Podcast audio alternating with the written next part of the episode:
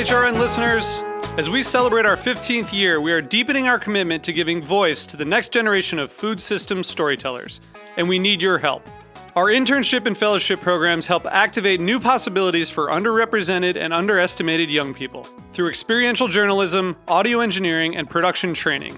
Through these unique programs, HRN helps food equity stewards build essential workforce readiness skills that expand their potential and foster economic mobility. Please consider supporting these critical programs. And with a minimum donation, you can be entered to win a dinner for two at an amazing restaurant in one of eight cities and tickets to a concert at a great venue in one of those cities. We have incredible partners across the country who have donated, as they also share our passion for helping to educate the next generation of food systems storytellers. Check out heritageradionetwork.org slash 15 to donate and enter to win today. That's heritageradionetwork.org slash 15 to donate and enter to win today. And make sure you donate before March 31st. Thank you. Good afternoon. This is the Heritage Radio Network's Farm Report. You're here with Heather Hyman. Um, we are happy to thank Hearst Ranch for making today's broadcast possible.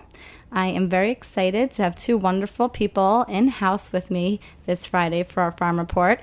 We've um, interviewed Alec Bradford. He was one of the first farmers we had on our farm report. He um, called in from Virginia to tell us a little bit about the ancient white park cattle breed and a little bit about the black hog and his farm and production.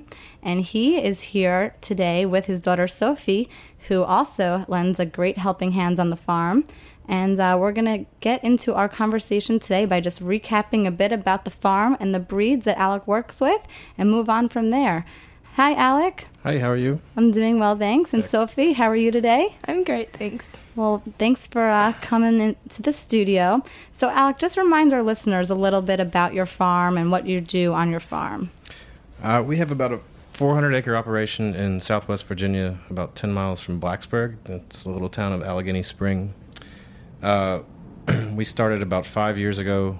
We bought one herd of ancient white park cows. Uh, we've expanded to where we now have both lines of the cows. We bought um, one set from Iowa and one set from Montana, and we keep them separated. And we keep the two separate lines uh, so we can cross bulls and raise bulls, and hopefully improve the herd on this side of the country. There's only about 400 of these animals in the states right now that are registered. We're hmm. trying to get the number up to about a thousand. So. And when you say registered, what exactly does that mean for our listeners? well, we send um, in order to keep the bloodlines as vibrant as possible, we have to take uh, DNA samples and we send them off to a, a lab in in uh, Alberta, Canada.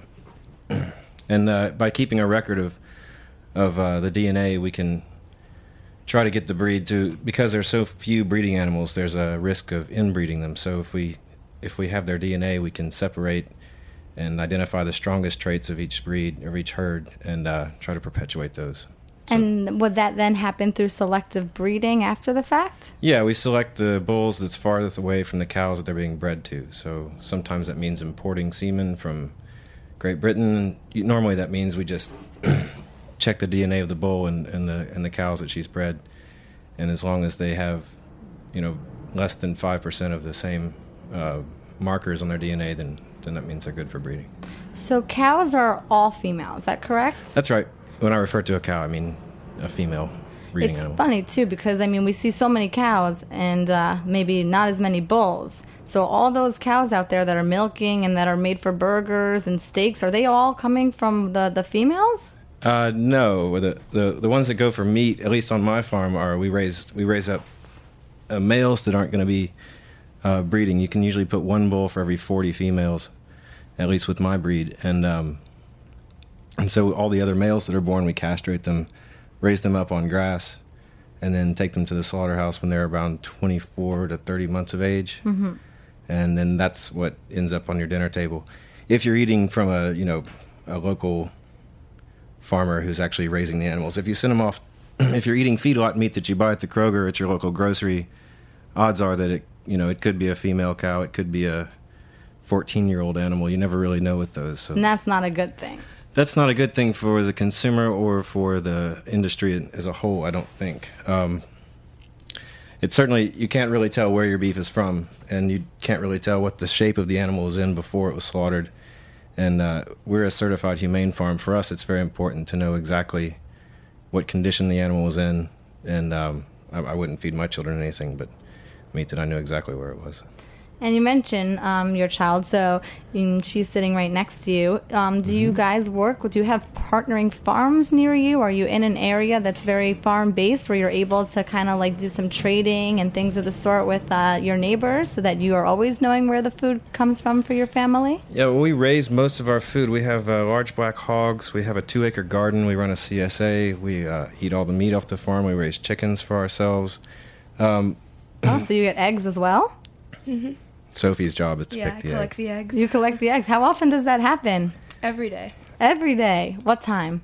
Um, about four o'clock. In the morning. No, No, no, no, in, in the afternoon. We don't. We don't make Sophie get up at four o'clock. All right. She's just- got enough on her plate as it is. Yep. You're in school right now, Sophie? Yes, Uh, how old are you? I'm 12. 12. So you're moving on up into uh, what grade? Is that seventh grade? Seventh, Seventh yes. grade? Wonderful. Great.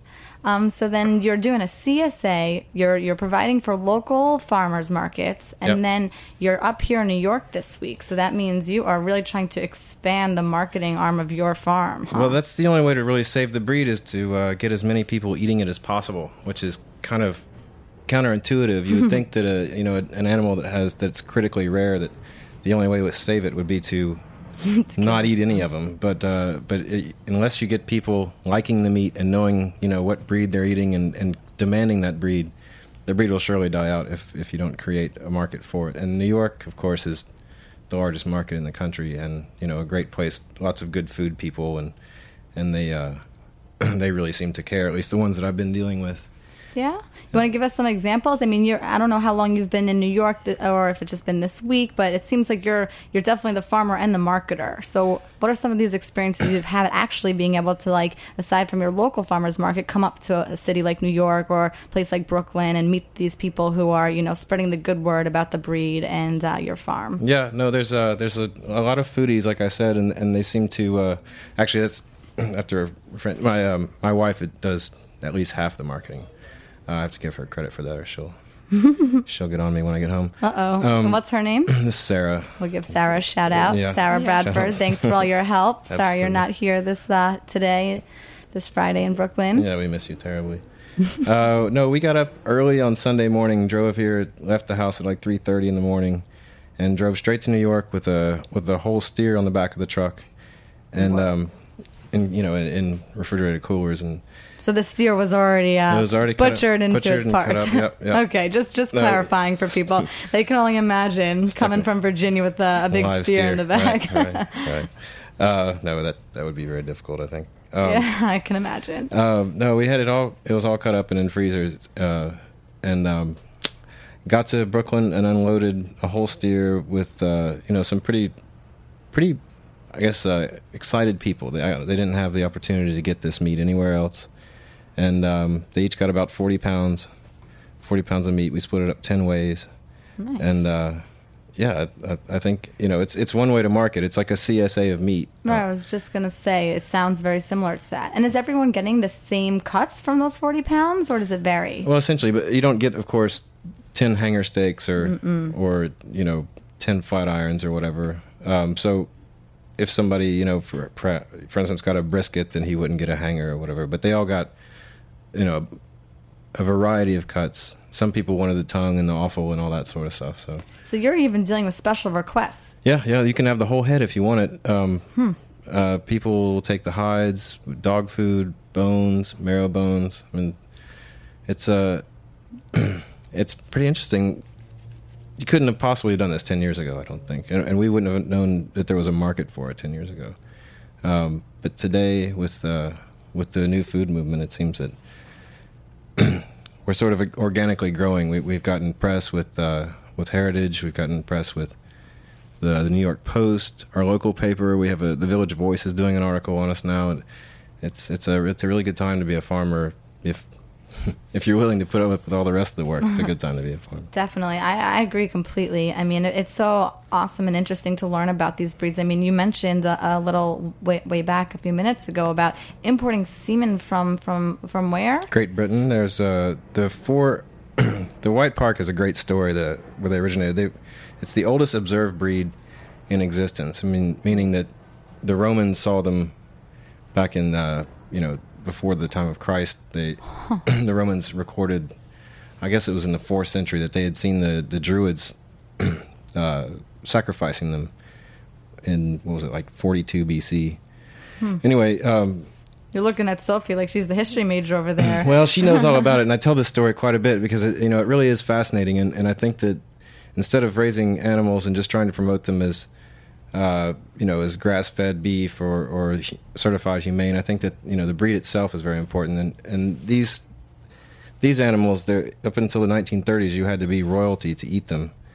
Um, and so when I say we had to go back to Britain, that's because it's where the largest herds are. There's about 1,200 animals there, and they um, they can get bulls that we don't we don't have. We can get you know lines that, we, that aren't don't exist in the states. Right. So they're kind of still the, the, the number one source. So I'm assuming there's more than four or 500 registered uh, uh, white, ancient white parks um, on the other side of the pond. I think there's about 1,200 total in Britain. So yeah, in the whole world, there really may be still under 2,000 under 2,000. registered. That's right. Wow. Yeah, yeah. So um, we'd have to look up on the American Livestock Breeds Conservancy where they would fall in the category of the world in terms of uh, endangered, critically, or rare. They're critically rare right now. I think there's actually seven breeds that are that are critically rare, but uh, I believe that next year we're actually going to go off the critically rare, rare list, which I think is Is ca- that due to your health? Yeah, it's cause for a party because uh, because of my farm, and there's a farm in uh, Northern Virginia, um, Sandy Lerner's farm, Ayrshire, and uh, of course the B bar the B bar Ranch and Seed Savers Exchange. Between the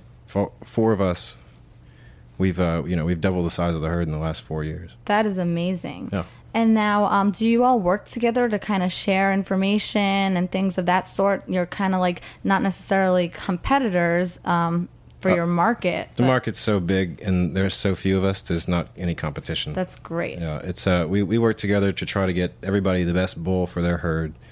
Um, you know, it, it involves a lot of driving around. It involves you know taking a trailer from Virginia to Montana, or Wow. from Virginia to Iowa, which and then you have to turn right back around and you know ten animals on your trailer. That's that's you know it's something to do. I, I like to bring my son along for that. He's you know he's a good talker. He can keep me entertained. Yeah. How old is your son? Aiden's seven, um, and he's.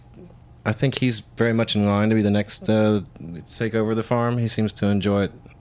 Um, Awesome. he spent. I don't. He doesn't really want to go back to school this year. I think he wants to spend most of his time either catching toads or water, watering pigs or. what trying- eight-year-old wants to go back to school after the summer? Come on. Absolutely, absolutely, yeah, yeah. um, so, what do you think? I mean, are you going to start training him now, or are you going to send him back to school for a bit? Oh, he's going back. Yeah. uh, we had, you know, Sophie was eight years old and she was driving the tractor, helping me pick up uh, little calves that were lost. And Ah, Aiden, if he just gets a few more inches taller, he'll be able to reach the the pedals too.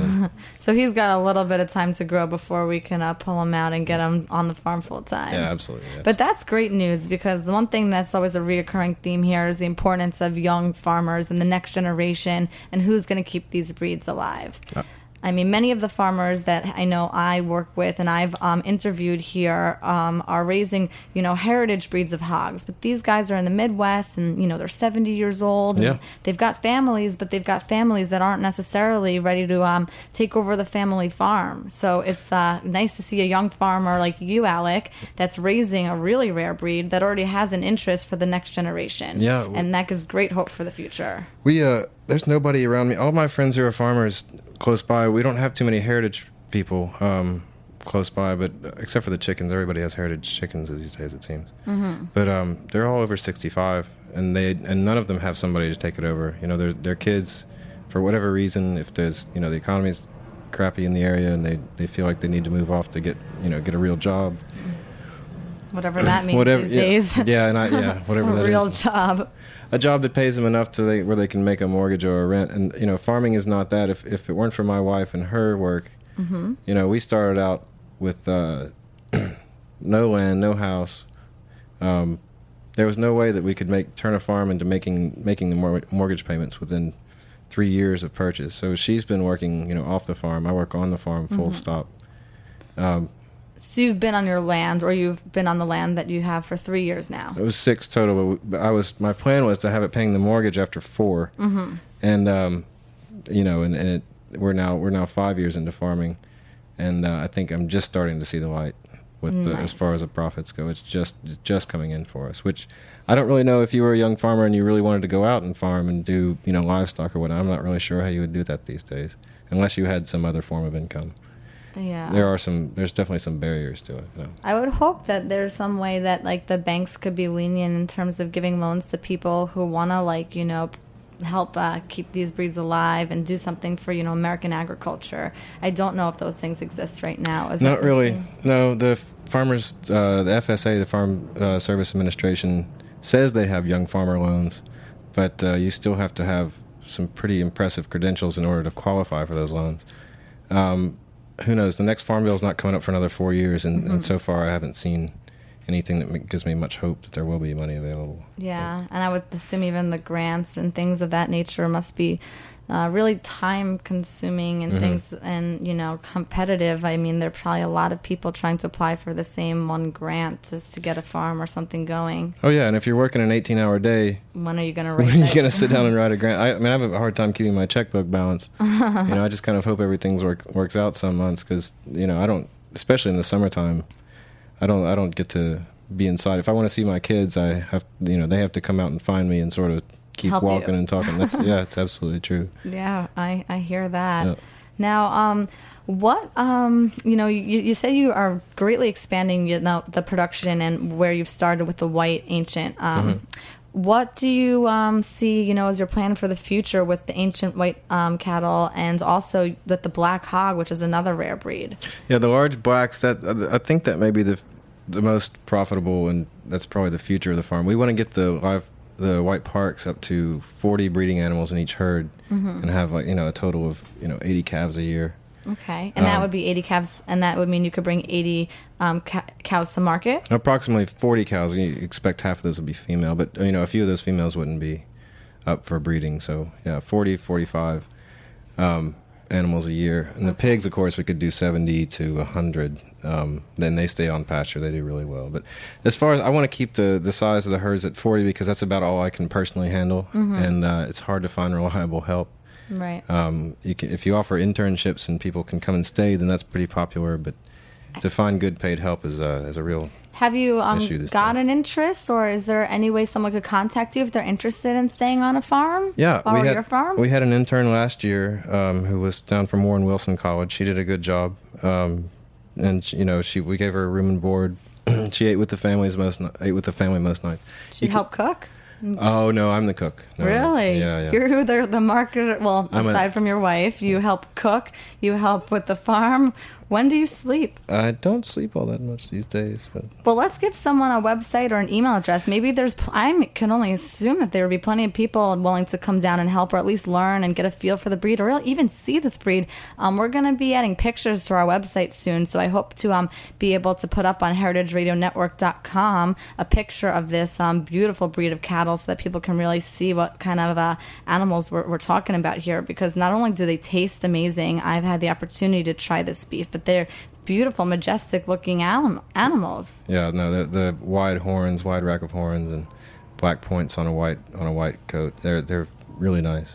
You could find us at leapingwatersfarm.com. There's a contact link, and uh, yeah, I, Great. I think at the Heritage Food site sometime quite soon we'll have a Yep, your profile profile, up as well. will be up there for sure. Yeah.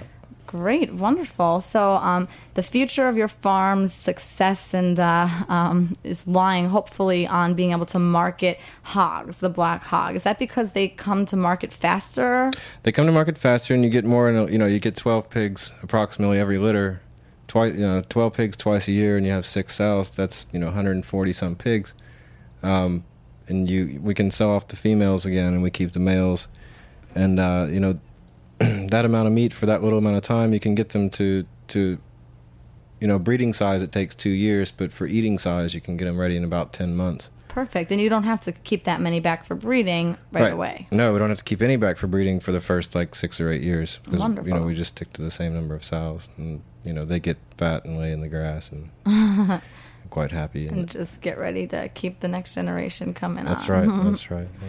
Awesome. And then how many? Um, so you have the sows and then the boars, right? Yep. And then you need how many boars for how many sows? We have well, we just to split them in two different groups. We have one boar for three, although I think they can service closer to ten. Wow. So your um your cattle are a little more lucky, I guess, than the, The- the pigs. Yeah, for sure, for sure. They don't get quite quite as much heroin. Nice. Um, now let's talk maybe briefly. Um, we're here at Roberta's. I just dropped about five pounds of ground beef in the kitchen, which I know the chef is really excited to talk to you about um, Nice. once we're done with the interview here today. Um, let's talk a little bit about the taste profile of this ancient white park beef and why um, and how we can attribute it to the, the practice on your farm. Um, well, primarily, if you get a store bought steak, the the taste or lack thereof is in the fat. Um, That's where you know that's why people eat the Kobe beef and Because of the intramuscular and the way that the, fat. marbling and how the fat the, the fat assumes more of the, the flavor of whatever the animal's been fed. So if it's a grain fed animal, you can taste the the white fat's very you know succulent and juicy. And with the with the heritage breeds and the grass fed animals, the white parks are peculiar and fantastic in the sense that they can marble off of um, you know they get lots of fat deposits off of grass. We don't have to supplement anything anything unnatural into their rumen in order to get them to, to market size. And so, um, so what you taste more of in the in the white parks is that the actual meat, the you know the red meat. It's a beefier, meatier flavor. It's something like your grandparents might have eaten before the days of industrial ag, and um, you can taste the. Well, they eat wild onions. They eat wild garlic. You know, they eat timothy and clover, and um, And that's just because this is what's popping up on your land? this is what we plan to have pop up on Wow. our land. Yeah, yeah. We make sure that there's you know a, a nice variety. Wonderful. So they're not finished on anything. No, no. We just put them. You know, we we finish them. We basically butcher them according to their look. So when they look like they're when they look like they're ready, we don't have any like set date that we says this says this cow has to be ready or this steer has to be ready for the abattoir at you know 18, 20, 24 months. Um, generally, we wait until they look till I can look at their condition and say, okay, they're over a thousand pounds, and um, you know, and they're you know vibrant and whatever, and then then we put them on the trailer. but there are laws that would say you have to have them, you know, for mad cow purposes before a certain age. Is that something that is, Yeah, there's 30 months in the states. Sorry, but uh, there's 30 months in the states. You have to have an animal. You can't have any bones in an animal after 30 months, but you can still eat ground beef from an animal that's you know four or five years old. Okay, that's just to clear that up. Yeah, because Yeah. you're like, just there, you know, he's getting to be That's- really old, but he doesn't look like he's ready to go yet. Right. Of course, there's no possibility of an animal that's just eating grass of ever you know getting mad cow BSE. It's it's it's not it's not possible. That only comes when their feed is when they're eating back cow parts in their feed. Um, Right. And you know that definitely does happen, but uh, Not on your farm. not on my farm. No. Good. Well, that's what we like to hear. Yeah. Hence, uh, everything that you've put into the ground to make sure that you know what uh, your animals are eating, just like your children. That's exactly right. Wonderful. Well, Yeah. I guess these animals are your children in a sense. Yeah, indeed. I spend a lot of time. I have a lot of a lot of wives to take care of. Yeah, for Yeah. sure, definitely. Yeah. So, about how many animals would you say you have on the farm right now, including your chickens, everything? Oh, well over 300. Um, yeah, 80 cows. And you have two pieces of land, right? Yeah, we have two separate farms, which works out well. We can we can do rotational grazing grazing on both farms, and if you know they're both on the river bottom, so uh, if one happens to have you know better grass or or a, you know a different mixture, we have plenty of options to to make sure the cows are always getting the best feed possible, and, and they're close enough together where I don't have to you know truck truck them for half hours and Right. Oh, I was because I was just going to ask, how do you move them from like one? I mean, I don't know if you call it a paddock on your land, if that's the yeah, right term. paddocks right, yeah. Um, how do you move them from one place to the next? I just walk out there and call them. Um, they're pretty. They know me pretty well. I go out there and say "sook cow," and they'll start walking towards me. And wherever I go, they'll they'll tend to stay about ten feet behind. Really? What what was that term? Sook cow. What does that mean? I don't know. My granddad always said it when he was moving cows. He had this old this old farmer that worked for him named Rur. Brr. R U R L. Um, he was, yeah, Cali. That was a long time ago. And my grandfather would, uh, he'd always say "sook, sook, sookow" when he was moving them, and and uh, I guess It works. I just picked it up. So Cool. So that's like a little family, uh, you know, passed down to the generation. So I didn't realize. So are it was your father a farmer as well? No, we skipped that one generation. We've had a farm. We had a farm in my family for six generations in the states. And Wow. um, then my my father my mother grew up on a farm. Okay. Um, my, so you didn't really skip a generation. no, no, but he didn't. My dad didn't farm, and he didn't have a farm to pass down to me. My grandfather had a stroke when he was what seventy five, and he uh, he sold the farm at that point. So I was actually farmless for ten years, from nineteen to twenty nine. I didn't have. What did you do in those 10 years? Oh, I I lived in New York for a little while. I went to Italy and, and worked in a, a vineyard for a little while, and um, you know, generally suffered. Um, it wasn't it wasn't the life I was hoping for. I met my wife, and she wanted a farm, and we figured we could do it together. So. awesome. So then you kind of had to start from into it. scratch. Yeah, we started from scratch. It, it took a, a whole year just to clean up the place, um, get all the old trucks and cars and whatever, and off the farm, fence it, put water on it, uh, you know, make it ready for animals, and then then the next year we we started bought we bought our first herd and our first horse. And then Yep. did you start having kids? yeah, and kids came along. uh, two kids were already in the in the package, and two more since then. So Wonderful. yeah, we have a we have a flock.